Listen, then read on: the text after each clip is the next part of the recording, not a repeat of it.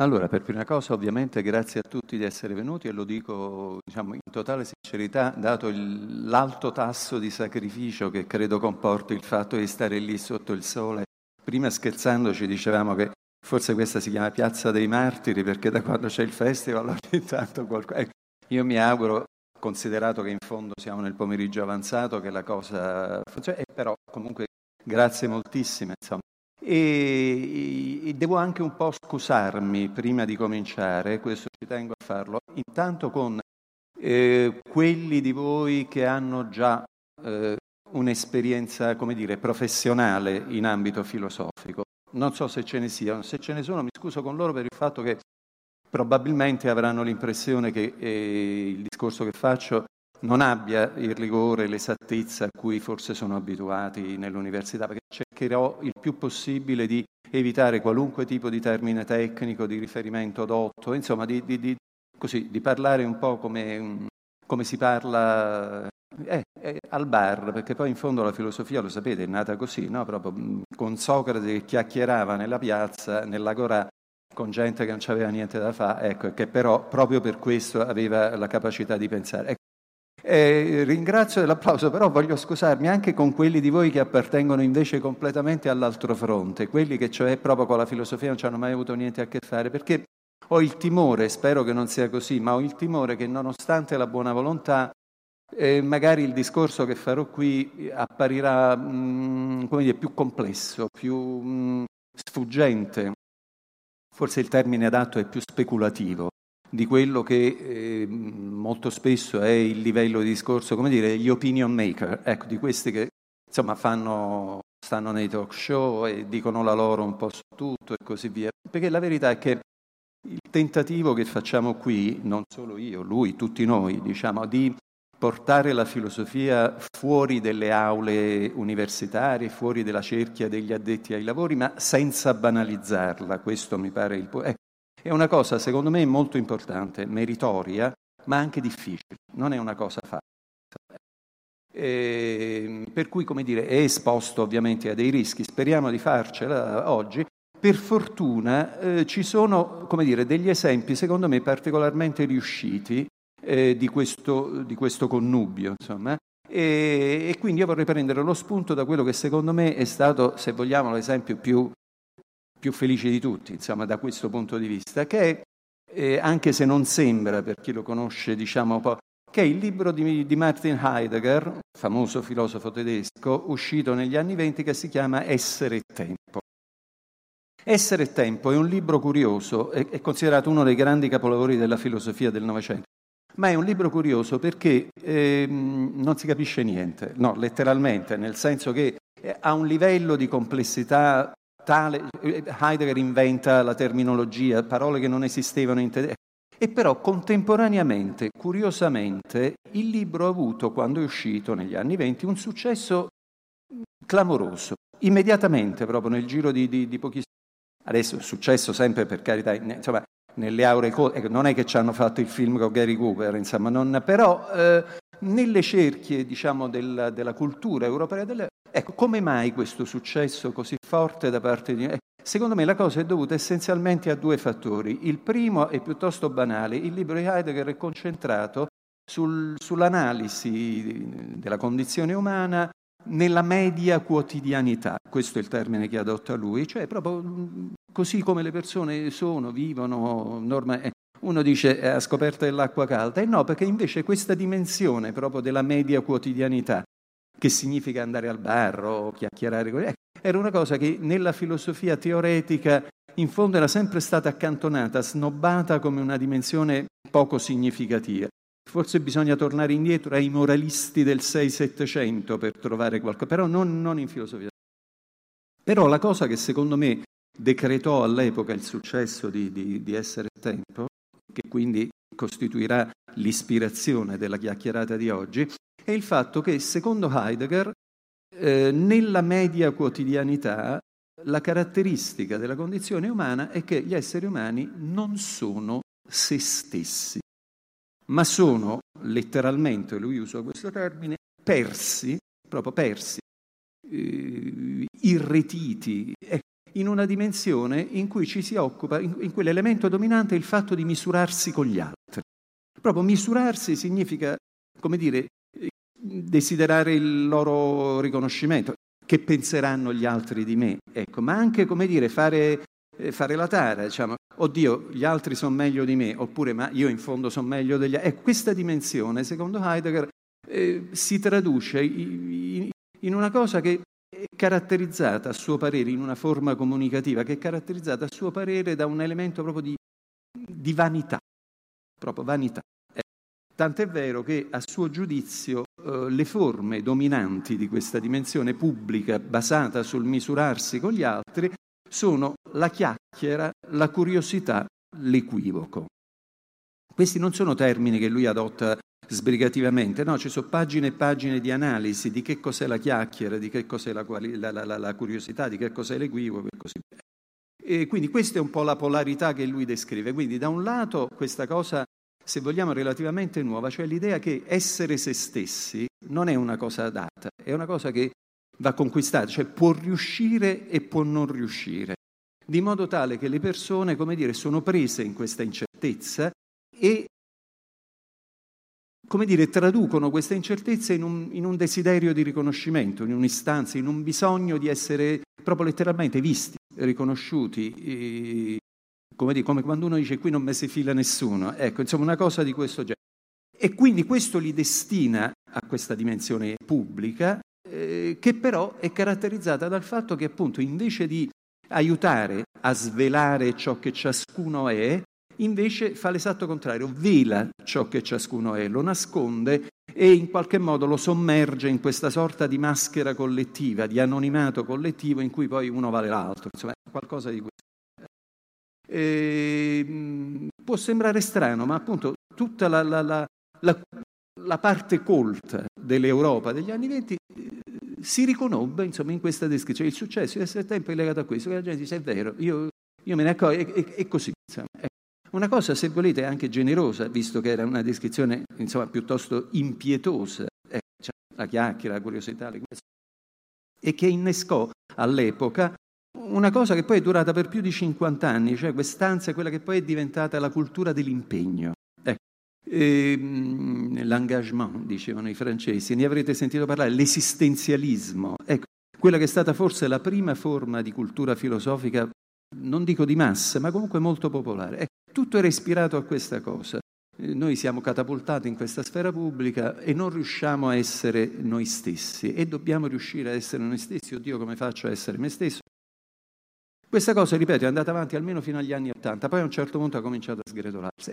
Ehm, io ho l'impressione che eh, questa tematica eh, sia di grande attualità, nel senso che anche se Heidegger descrive due poli opposti, diciamo, contraddittori, che infatti non, non, non si incastrano bene, ecco, io ho l'impressione che una caratteristica dell'epoca contemporanea è che tutti e due questi poli si sono intensificati ehm, hanno preso cioè una forma, se volete, addirittura drammatica. Cioè, per un verso il bisogno di essere visti e riconosciuti dagli altri, proprio l'esigenza di visibilità, è diventata una cosa proprio allargata a macchia d'olio. Eh, si dice che la nostra è una società performativa, che significa, tradotto in italiano, che eh, si vale per quanto si viene eh, riconosciuti, insomma, visti, considerati. E eh, questa alternativa, eh, riuscire o fallire in questo riconoscimento, è diventata una cosa drammatica perché significa anche riuscire o fallire eh, anche in, nel senso più elementare, diciamo, essere qualcuno o non essere nessuno. Ecco. Questa alternativa, che in qualche modo era già presente nella descrizione di Heidegger, ho l'impressione che si sia da un lato proprio molto eh, ampliata, insomma, riguarda un po' tutto, e dall'altra, come dire, ha acquistato proprio un tono drammatico, è caratterizzata, a me pare, sempre di più dall'ansia. Eh, le, c'è un libro piuttosto bello e importante sulla, sulla depressione, eh, scritto qualche anno fa, che si chiama La fatica di essere se stessi, che spiega eh, diciamo, la diffusione a macchia d'olio dei, dei sintomi depressivi legandoli a questa cosa. Quindi intensificazione di questo polo, il bisogno di essere visti, riconosciuti, da cui quindi, come dire, l'affacciarsi alla sfera pubblica, ma a me pare intensificazione anche dell'altro polo, quello cioè per cui la sfera pubblica è una fiera della vanità. Chiacchiera, equivoco, curiosità. Pensate a Instagram, ai social media, a questa roba qui dove tutti cercano in qualche modo di collezionare like, follower, non si capisce bene perché, però spesso anche sì, e poi ne parleremo. Insomma, eh, ecco, ho l'impressione che questa cosa si sia amplificata, intensificata al punto tale da, eh, da diventare un tema interessante, nel senso che quando Heidegger ha scritto Essere Tempo era una cosa nuova, questa dialettica era una cosa nuova. Ecco, eh, che cosa è successo in questi cento anni? In fondo sono cento anni. Ecco, perché questa dimensione si è andata a intensificare? Da dove vengono questi due tratti? Da un lato l'esigenza di riconoscimento, dall'altro la vanità. E qual è la loro causa profonda? E, mm, mi sembra che questo sia un tema, possa essere un tema di interesse generale, me lo auguro. Secondo me è anche importante che, che, che, che si ponga questo tema in un festival di filosofia, nel senso che anche un festival di filosofia fa parte della sfera pubblica e quindi io lo dicevo prima, è un'impresa difficile, anche rischiosa, anche noi rischiamo alla fine di fare chiacchiera, curiosità ed equivoco. In fondo veniamo qui alla ricerca, forse in qualche misura, nel tentativo di capire meglio chi siamo. Ecco, quindi alla ricerca Gnotis e Autonna era la vecchia. Però il rischio di cadere nella chiacchiera, nella curiosità e nell'equivoco c'è, quindi una ragione di più forse per riflettere su questo tipo di tematiche. Allora, Intanto arriviamo alla questione dell'imperfezione. Io ho detto prima che cosa è successo propriamente in questi cento anni. Allora, intanto in questi cento anni è successo, lo sappiamo, a livello strutturale, una cosa abbastanza definita, e cioè si sono sgretolate eh, quelle che potremmo definire le comunità tradizionali. E, tecnicamente parlando, eh, è venuto meno un'organizzazione del, del tessuto sociale che era basato su quelle che usando un termine aristotelico, si, poss- si può definire un sistema di comunità perfette. Perfette significa eh, segregate, autosufficienti. Eh, eh, Aristotele usa anche il termine autosufficienti, insomma, quindi più chiaro di così. Autosufficienti, segregate, distinte e diversificate l'una dall'altra. Gli stati nazionali erano la forma specificamente moderna di un sistema di comunità. Sappiamo che questa cosa è stata travolta dai meccanismi di modernizzazione che hanno generato, stanno generando, un processo che porta, bene o male, si dice sempre, alla formazione di una società globale. Ecco, la caratteristica di una società globale comunque è che non è fatta di comunità perfette, è fatta di comunità che sono eterogenee al loro interno e fortemente interdipendenti l'una dall'altra. Diciamo In questo senso possiamo dire sono comunità imperfette. La società globale è una società fatta di comunità imperfette che in qualche modo sono consapevoli, riconoscono questa, questa loro imperfezione. Perché questo pesa anche sulla nostra tematica? Eh, perché secondo me nelle comunità tradizionali, e più erano chiuse, uno può dire lì il riconoscimento era un po' una cosa automatica, andava da sé. Anche lo scemo del villaggio, in un villaggio autonomo, autosufficiente e un po' Eh, chiuso al resto del mondo, magari arroccato su una montagna della Calabria, è uno che più o meno viene riconosciuto, almeno a quel livello. Ecco. È nelle società mm, eh, complesse, e cioè pluraliste e tendenzialmente globali, che invece il riconoscimento diventa una cosa che uno se la deve conquistare, se la deve guadagnare. Un tempo tutti i ragazzini che andavano a scuola, poi venivano promossi, andavano all'università, eccetera, eccetera. Adesso non so qui, ma a Roma le famiglie fanno carte false per mandarli in quella scuola X, da cui poi si passa nella facoltà Y, da cui poi si dice sempre che si approda a Harvard. Ecco, perché uno se lo deve guadagnare, se lo deve conquistare. Insomma, di qui ecco, tutto questo secondo me è vero. Diciamo, è, però secondo me è anche una mezza verità, nel senso che eh, a questo tipo di descrizione si reagisce di solito dicendo, beh, siccome questi non sono fenomeni particolarmente piacevoli, la cosa giusta sarebbe tornare il più possibile al modello precedente, cioè ricostruiamo delle società autarchiche, eh, ci mettiamo un muro, eh, adesso si usa molto questa cosa, eh, ci mettiamo un muro, lo chiudiamo, lo fa...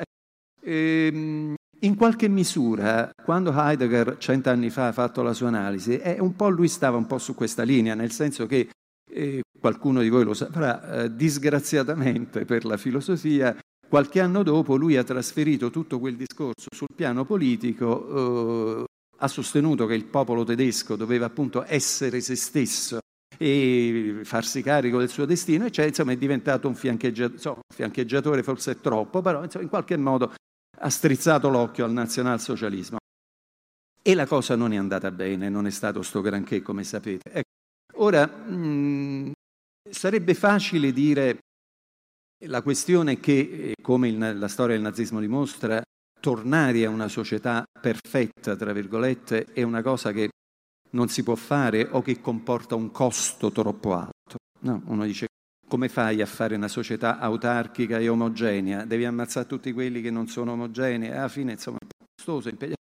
Si può dire così. Ecco, io ho l'impressione che invece la faccenda sia più complicata, nel senso che con tutti i difetti che ha la società globale contemporanea, con le sue imperfezioni, eccetera, la mia ipotesi, quello che cercherò di sostenere qui, è che nell'imperfezione ipermoderna o postmoderna, se volete, si esprime in qualche modo un'imperfezione più profonda che ha proprio, come dire, un, una radice antropologica, ecco, che ha a che fare proprio con la condizione umana e che le società del passato potevano in qualche modo tamponare, aggirare, neutralizzare anche con un apparato di messa in scena e di finzioni, ma che invece è una cosa con cui è inevitabile fare i conti. È una cosa con cui, fra l'altro, la filosofia a modo suo ha fatto i conti sempre.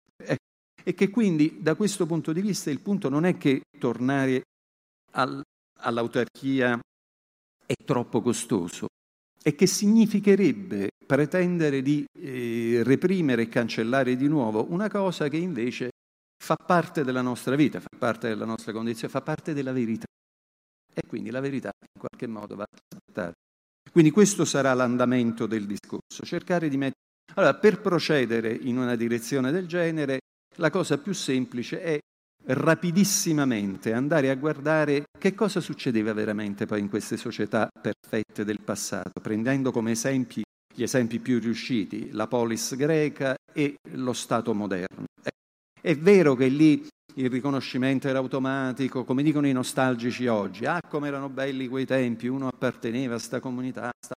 ecco, insomma, o era tutto più complicato? Allora, secondo me era tutto più complicato. Partiamo dall'esempio della polis greca. Uno dice, c'era il riconoscimento garantito? Sì, per i capifamiglia. Diciamo. Voi sapete che la polis greca era organizzata così. Il concetto di famiglia, loikos, non era semplicemente eh, mm, mamma, papà e i ragazzi, cioè era una cosa enorme. L'oikos era la struttura economica e produttiva fondamentale, a cui appartenevano, oltre al capofamiglia, appunto le donne, gli schiavi, i servi, i figli, tutta questa gente qui non è che non veniva riconosciuta, non accedeva proprio al, alla sfera pubblica, alla polis, era confinata in questa dimensione dell'oikos, della casa, che era una dimensione che andava tenuta nascosta.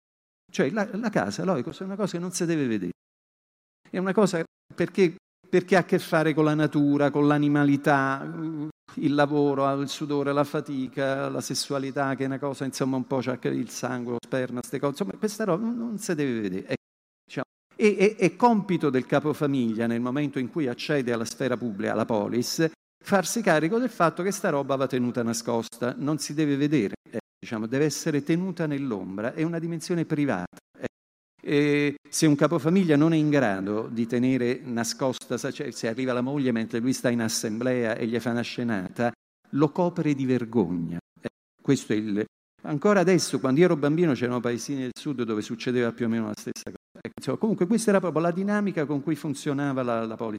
E però, e con questo ci avviciniamo al nostro tema dominante della persona. Ecco, la caratteristica di quella che è stata la prima figura della persona, del prosopon, e cioè il protagonista della tragedia greca, è che anche se la società era basata su questa secca distinzione tra l'oikos da una parte, nascosto nell'ombra, e la polis dall'altra, nella luce, nella... Cioè, il protagonista della tragedia greca era uno che invece, come dire, rappresentava l'unità e la sintesi delle due cose.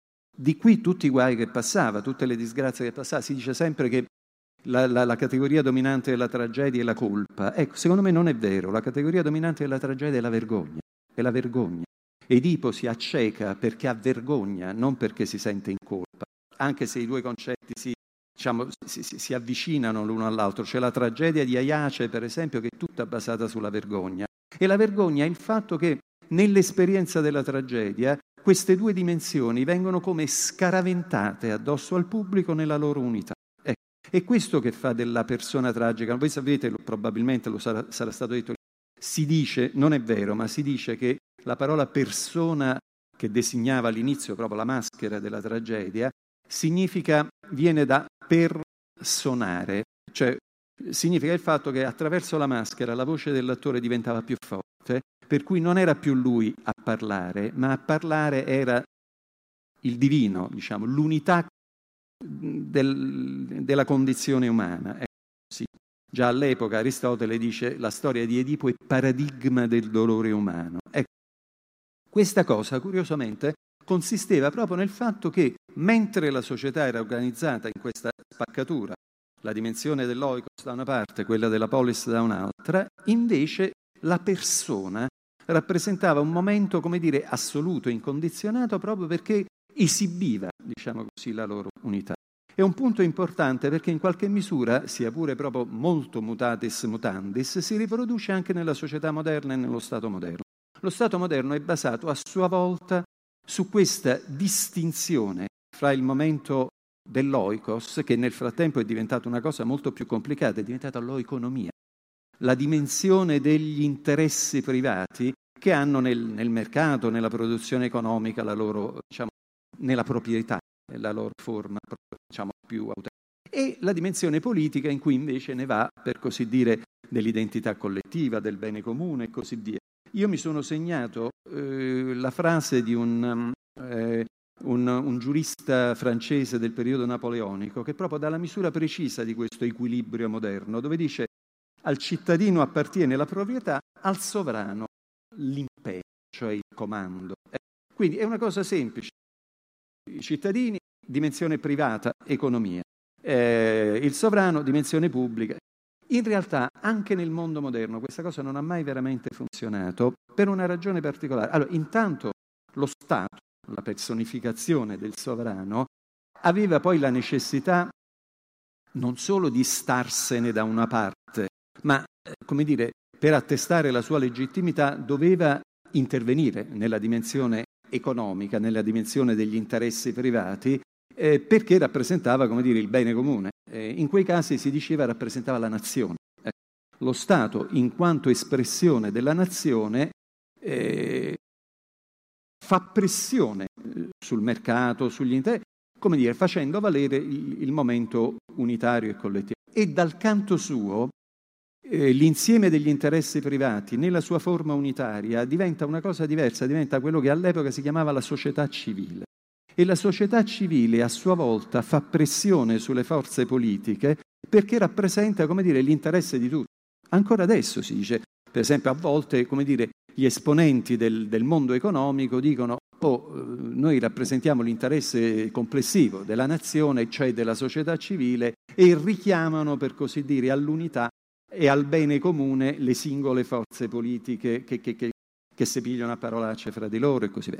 Quindi era come se anche nel mondo moderno, come vedete, eh, c'è questa distinzione, economia da un lato, politica dall'altro, privato da una parte, pubblico dall'altra, però c'è proprio la necessità di una sorta di zona franca in cui, che è quella che viene indicata da termini come società civile o nazione, che vengono usati letteralmente come sinonimi, eh, in cui invece prevale, come dire, eh, il noi, il, quello che noi tutti siamo. Ecco, questa zona franca da un certo momento in poi viene chiamata col termine Öffentlichkeit in tedesco, cioè eh, la sfera pubblica, ma attenzione, in un significato particolare non è la sfera pubblica nel senso del diritto pubblico, cioè quella dello Stato e del... No, è come una cerniera tra la dimensione privata dell'economia, ma anche del, dell'individualità, e la dimensione collettiva che è quella appunto poi incarnata da... ed è un, una dimensione decisiva perché questa è la tesi per esempio di Kant, perché soltanto in questa dimensione pubblica noi parliamo non come espressione di un ingranaggio all'interno del complicato meccanismo sociale, ma noi parliamo come persone. Ecco. Kant diceva la moralità, per esempio, che ha questo momento universale, incondizionato, si esprime eh, non nella dimensione pubblica dello Stato, né ovviamente nella dimensione privata dell'economia, si, si afferma in questa, in questa cosa dove lui dice noi facciamo un uso pubblico della nostra ragione privata, qualcosa di questo genere. Quindi di nuovo, adesso sintetizzo un po' quello che siamo riusciti a mettere insieme. Allora, eh, la costruzione della persona ha sempre a che fare con un allestimento difficile, complesso, insomma, ehm, che esibisce, per così dire, l'unità di pubblico e privato.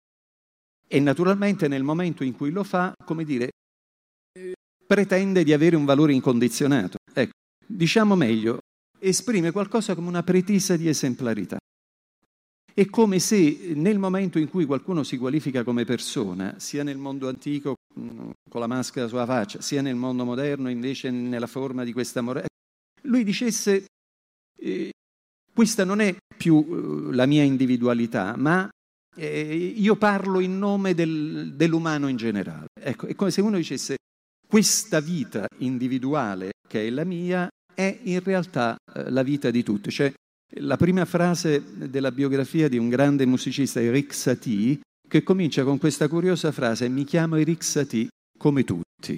Ecco, questo è proprio esattamente proprio il, il senso del, di, questa, di, questa, dimensione di cerniera, e cioè non sono io eh, che parlo, ma io do voce in quanto persona, faccio personare, per così dire, la condizione umana in quanto tale. Ed è, come dire, eh, un'esigenza primaria, una cosa dalla quale non si può prescindere, perché se non si riescono a costituire come persone, eh, le singole persone, diciamo così, i cittadini, sono come delle foglie al vento, sono sballottati, no? non possono, come dire, avere le redini della loro condotta, della loro vita. Insomma. Ecco. E contemporaneamente anche diciamo, l'autorità di governo, se non si istituisce questo terreno, questa zona franca, questo luogo eh, unitario, non ha legittimità, nel senso che la legittimità per una istituzione di governo consiste nel fatto di dire sì, io sono il sovrano, sono Luigi XVI, ho la corona testa, ma io parlo a nome di tutti. Il leviatano di Hobbes è questo, è una costruzione artificiale in cui non è un singolo il sovrano, ma è il noi, l'unità di tutti. Eh, quindi di nuovo con questa, con questa sorta di esemplarità. Allora, cerchiamo di capire finalmente perché c'è una strutturale imperfezione in questo. Secondo me il concetto di esempio e di esemplarità ci aiuta. Allora, intanto diciamo una cosa, non c'è niente di esemplare in sé. Io prima ho detto che la storia di Edipo è paradigma, cioè la storia di Edipo è la storia di Edipo, voglio dire. Poi c'è quella di Giocasta, poi c'è quella di Pinco Pallo. Ecco, non è mai, eh, come dire, la storia in sé, l'esperienza in sé ad avere questa, questa esemplarità. Dipende da come viene esposta esibita, presentata e da come viene recepita. È un po' come quando fate l'illustrazione per un teorema matematico, no? Uno dice disegna un, un cerchio. Ecco, questa è una vecchia cosa che dicevano i sofisti. La verità è che qualunque cerchio tu disegni non sarà mai veramente un cerchio. In realtà avrà sempre uno spessore, un'imperfezione. Ecco. Quello che ne fa l'illustrazione e l'exemplum, diciamo così, del cerchio in quanto tale è il modo in cui eh, sia presenta, sia Pitagora che fa il teorema, parliamo del triangolo in questo caso, sia Pitagora che dimostra il teorema, sia quelli che lo stanno a sentire, accettano, come dire, stanno al gioco. Ecco. Quindi eh, non c'è mai niente di esemplare in sé, tutto dipende da questo gioco di convenzioni che fanno sì che qualcosa di particolare sia l'illustrazione dell'universale. E, secondo paradosso dell'esempio, tutto quindi può valere come esemplare. Se una cosa è esibita e presentata nella maniera giusta, è qualunque cosa poi alla fine ha una sua esemplarità. Questa è nel campo dell'arte, per esempio, la scoperta che ha, che ha fatto il Dada. La, la, cioè, vi ricordate l'esempio famoso del, dell'orinatoio di Duchamp? Ecco, significa questo, cioè se viene esibita, presentata, allestita nella maniera giusta, pure un orinatoio è un'opera d'arte. Ecco, Ora, lo stesso tipo di esperienza, tutto può essere esemplare, era stata fatta anche in letteratura. Prendete per esempio la storia di Don Chisciotte. Don Chisciotte è uno che vorrebbe avere un valore esemplare. sua, eh, questo suo progetto di esemplarità fallisce e però la storia del fallimento è raccontata in modo tale da essere esemplare. Diciamo. Questo è una cosa, è un capolavoro, ovviamente, lo sappiamo tutti, diciamo, ma è un meccanismo che è stato per così dire ripreso. Madame Bovary è la stessa cosa. Madame Bovary è una che vorrebbe avere un valore esemplare, essere, diciamo così, una star, una diva, non ci riesce e però diventa esemplare di questo volerci riuscire e non riuscire. Ecco, attenzione perché questo è un passaggio molto importante. Diciamo, nel momento in cui si sgretola il meccanismo che in qualche modo istituiva convenzionalmente l'esemplarità, nel momento in cui la società si atomizza, in un certo senso l'unica cosa veramente esemplare, l'unica cosa che è comune a tutti è la pretesa di essere esemplari. Alla fine questi personaggi fanno... Que- eh. Ora, secondo me, e con questo finalmente ci avviciniamo a questo tema della vanità, la fiera della vanità è esattamente questo. Prendete il caso di Paris Hilton. O di questi personaggi, c'è una di cui poi parleremo ancora nei cinque minuti finali, che si chiama Kylie Jenner. Queste qui sono famose per essere famose. E cioè la loro esemplarità consiste nel fatto che loro esprimono in modo esemplare il fatto che uno vuole essere esemplare, non so come dire. Non c'è nient'altro, non fanno niente, non sanno fare niente. Ecco. Eppure questa cosa funziona. Ecco, la vanità è questo. Se voi leggete il libro di Thackeray è esattamente così che funziona. Becky Sharp, la protagonista, è una così. La differenza qual è? È che ai tempi di Thackeray questa dimensione era una dimensione marginale.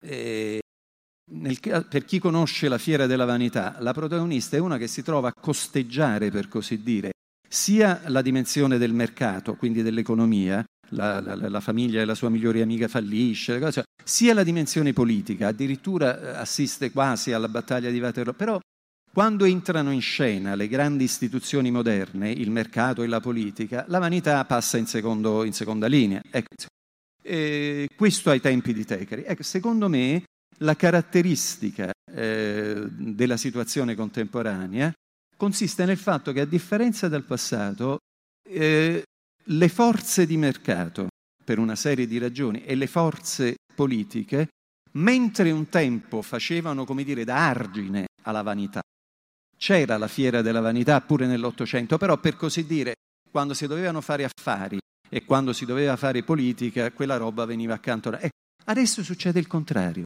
Adesso, cioè, per fare affari, eh, per accumulare valore o per accumulare potere, si ricorre esattamente a questo meccanismo della vanità. Due esempi velocissimi, e non so se sono ancora nei tempi. Sì, ah, perfetto. Allora, parliamo dell'ambito del, dell'economia. L'economia speculativa, come la descrive il più grande economista del Novecento, John Maynard Keynes, consiste esattamente in questo, cioè nel fatto che uno dice io non investo su un titolo eh, perché penso che quel, quel, titolo sarà redditizio effettivamente, che quell'impresa sia veramente un'impresa figa, che, insomma, cioè, io investo su quel titolo perché mi aspetto che gli altri operatori del mercato lo considereranno un titolo uh, buono, anche se io personalmente penso che, che è una cagata, insomma, non so come... Ecco, e siccome gli altri operatori del mercato fanno esattamente lo stesso calcolo, il risultato è che è possibilissimo che un titolo di cui tutti gli operatori sono convinti che non vale niente, salga e aumenti di valore. Ecco, questa è la, è la, descrizione che fa Keynes del meccanismo speculativo e dice appunto finché la speculazione è una cosa marginale, cos'è?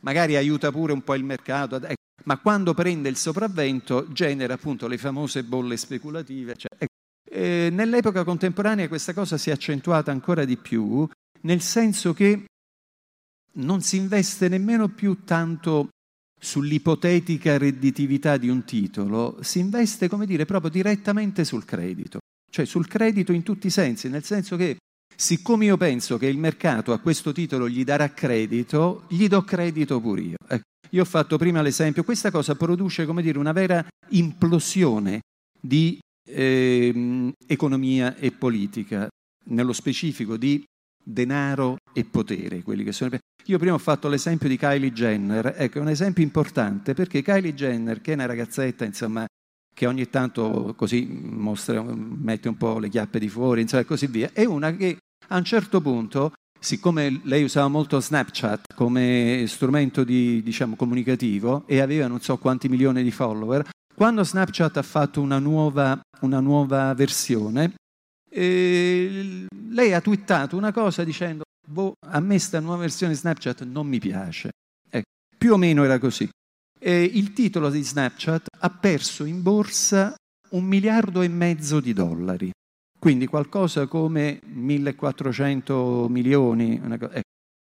E ora lei subito dopo è intervenuta dicendo ma no invece perché parla... ecco magari l'avranno anche pagata ma quanto la devi pagare una così? Quanto la devi pagare una che eh, pur essendo una che come dire non sa fa niente, non, non, non so come dire, è una che se dice mezza parola eh, c'è, un mili- c'è, un miliardo. Ecco, questo ai tempi di Becky Sharp non succedeva. Lei poteva parlare fino a domani, non è che Napoleone perdeva a Waterloo perché l'aveva detto lei. Ecco, invece oggi succede così e quindi il mercato deve investire su questa cosa.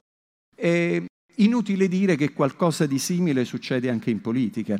E a parte gli esempi, lo sapete tutti, no? i ministri che twittano oggi a colazione mi sono mangiato la Nutella e giù voti su voti e così via. Ecco, ma a parte questo c'è anche proprio un meccanismo più... Eh, i, i, i, movimenti identitari tipici dell'epoca contemporanea, no? ce ne sono dappertutto, ci sono movimenti identitari insomma, forti in politica un po' dovunque e non tutti hanno quel carattere come dire, di estrema destra, insomma, eh, però la caratteristica dei movimenti identitari contemporanei, questo l'hanno studiato, insomma, gli studenti, è caratterizzata dal fatto che loro non è che esprimono, come uno penserebbe, un'identità collettiva forte, omogenea, solida, è il contrario. Diciamo, la massa di manovra dei movimenti identitari è fatta di persone che non hanno niente in comune, quelli che in genere si dice la gente, diciamo così, che non hanno né un'unità, non hanno interessi comuni, non hanno tradizioni comuni. Le tradizioni le inventano, le costruiscono a tavolino, l'ampolla del Po, quelle altre robe che si fa adesso il, il coso, come si chiama, il rosario, insomma, sono cose. Eh, la verità è che eh, si tratta di, come dire, di gruppi, eh, diciamo, di masse accomunate non dal fatto di avere un'identità, ma di volerla avere non avendola. Ecco, uno potrebbe dire, tornando alla radice, noi abbiamo detto prima, la caratteristica diciamo, della dinamica contemporanea è fatta di gente che oscilla tra questo vol, diciamo, voler essere qualcuno con la paura di non essere nessuno. Ecco, i movimenti identitari sono fatti di nessuno che vuole essere qualcuno. Ecco.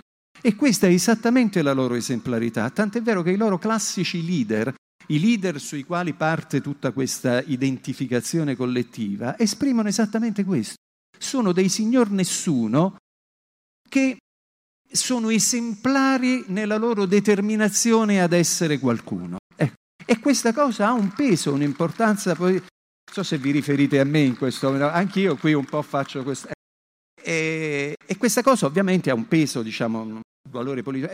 E, ora, sarebbe un discorso lungo, complesso, spiegare il perché e il per come. Ecco, quello che conta, diciamo, è che questi, questi fenomeni, questo atrofizzarsi, se volete, della dimensione economica e della dimensione politica sulla vanità, comporta degli alti margini di rischio, di rischio, di pericolo.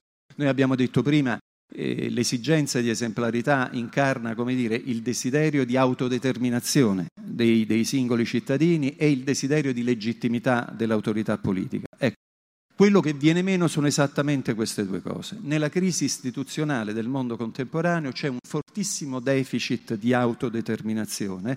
Le persone, per esempio le persone giovani, cioè, hanno la sensazione di essere proprio letteralmente delle foglie al vento, di non poter decidere niente e di essere come... Eh, ci sono due rapper romani che per una serie di ragioni io conosco e hanno fatto un pezzo che si chiama Pellaria, scritto, che significa proprio questo, per aria, stiamo per aria, in una sorta di terra di nessuno in cui può succedere di tutto, può non succedere niente. E contemporaneamente c'è un fortissimo deficit di legittimità. Eh, vabbè, non, c'è bisogno manco di dirlo, noi siamo da questo punto di vista all'avanguardia in questo paese. Ecco, e la ragione di questa cosa è complessa, però io avevo detto prima come si fa a evitare, e concludo su questo, di cadere nella chiacchiera, nell'equivoco. Ecco, non è facile, è ovvio che non è facile. Anche un festival di filosofia rischia, per così dire, rischio io che sto qui di fare chiacchiera e rischiate voi di sentire delle chiacchiere. Ecco, insomma, però eh, tutto sommato eh, la dimensione della sfera pubblica è stata in passato una zona franca nella quale riuscivano a convergere e a connettersi fra di loro l'istanza di autodeterminazione e di libertà dei singoli, così come l'istanza di legittimità diciamo, dell'autorità di governo. Ecco, io credo che il compito primario eh, di questa epoca è riuscire a riorganizzare il proprio sistema istituzionale in modo da ricostruire una sfera pubblica capace di operare questo tipo di, di, di congiunzione e, e, e di convergenza. Ovvio che non succederà oggi qui nella piazza di Carpi, però auguriamoci che quello che facciamo noi oggi qui nella piazza di Carpi sia un passo in questa direzione. Grazie.